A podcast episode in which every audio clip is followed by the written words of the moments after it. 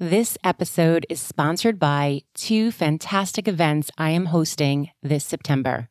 The first one is Thursday, September 23rd, 7 to 8:30 p.m. Eastern Time. Connecting with your spirit guides and signs with psychic medium Amy Dascola and myself. What would it be like to trust? To trust the signs and messages around you and connect with your spirit guides. Get ready to create a relationship with your higher self and your spirit team. You will learn to receive energetic support to navigate your life and feel aligned with your soul's purpose. This workshop will be recorded, and each participant will receive two channeled readings, guided meditations, and we will speak more on tips on who your spirit guide is, how to connect, and ask for messages and signs. The information is below. And then on September 30th, we are back with two more psychic mediums and myself, Roy Tomko and Debbie Squizzero. Join us September 30th for a gallery event on Zoom. This will be beautiful channeled messages from the other side and we will connect with you Thursday September 30th 7:30 p.m. to 9 p.m. This is a Zoom group reading and we are going to bring through so much healing and messages. We're coming back. We did this in June and we're back now for the fall. Join us. All the information will be below and we can't wait to see you. Hello and welcome to the Intuitive Woman Podcast. My name is Tina Conroy. I am so grateful you are here. As a professional intuitive medium, Reiki master, and yoga teacher, my intention is to explore intuition so you can gain clarity confidence, and trust in your inner wisdom. I honor your spiritual growth. Thank you for listening. Hello, everyone. Welcome back. I hope your summer was fantastic. And here we are in the fall. We're here in September. I'm so glad to connect with all of you. Today on the podcast, I will be sharing September spirit messages. So as I pull three cards and really tune in to the messages, I'm going to pull three cards. The first card will be the beginning of September. The middle card will be the middle. And the last card will be the last or the end of September. So allow yourself to tune in to these universal messages and see how they pertain to you. Now, I always say that as I tune in and pull a card and connect with my spirit team, they may not resonate with you right away. It's always interesting how things may come in foresight. So you may go through September and have an idea and some guidance that was shared, and then take a look back and see how it all came out. So let's begin. Now, as I begin, I'd like to tune in and let's do that together.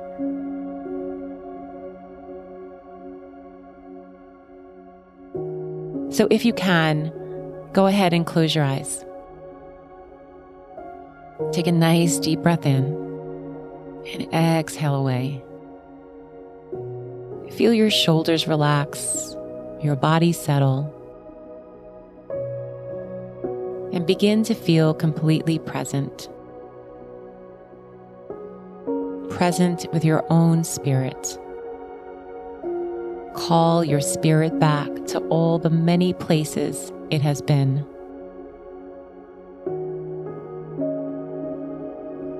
And as I call forth my spirit guides, team of light, helpers on the other side to connect, to share with us today guidance for this month ahead. I send blessings to each and every one listening for the highest and greatest good. And so it is, and so be it. Amen. Take a nice deep breath in and exhale away. So, as I go to pick my first card, just tuning in, blessing the cards, creating the space. And the first card that comes forward is the Protection Guardian drop your shields. This card really represents the beginning of September for you to let go and drop shame, worthiness, resistance, and fear that's standing between you and a most purposeful and fulfilled life. So look at your life and notice what do you need to let go of? What is standing in your way? What is that thing that's nagging at you? Drop the shield of resistance. It's a beautiful card, and I will share the images connected on my Instagram story. As she stands with her with her right hand, and the right hand is showing this eye in the center of her hand, the hand chakra, really allowing herself to say, I'm ready. I'm ready to receive and drop my shield. Her wings are beautiful green and blue, which represent opening up her throat chakra, that color blue, opening up that communication with not only others, but truly with herself, that inner compass, that inner guide. So look to yourself. Are you listening to your inner spirit? Are you listening to that inner voice? Turn up the volume. The green represents the beautiful heart chakra as you open your heart wide for the beginning of September bringing in all the new freshness, the newness, the beginnings. The weather is changing in most places in the United States. So feel that crisp, cool air and allow yourself to revel in it. This is your time. This feels bountiful to me. And I'm getting really pushed to share that this is time for new and creative actions new and creative projects. And this is a time for you to really shine. Spread your wings and shine. The second card that comes forward, which would be the middle of September, is the Seer card. And the Seer card reminds us to see beyond the current situation.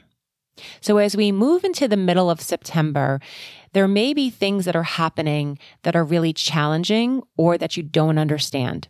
You may start to ask yourself, why me? Why do these things happen to me?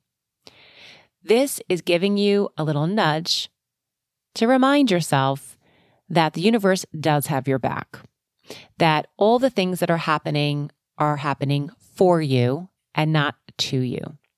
Look beyond the current situation. Now, I feel urged to also share that anything due to relationships, relationship communication, or relationship troubles, I want you to also really dig deep and see beyond the current situation. There's a lot of work to do. I feel like the middle of September is going to stir some stuff up and allow yourself to be the witness and allow yourself to honor where you are without being so defensive. See where the conversation is going and look at your relationship in a new way.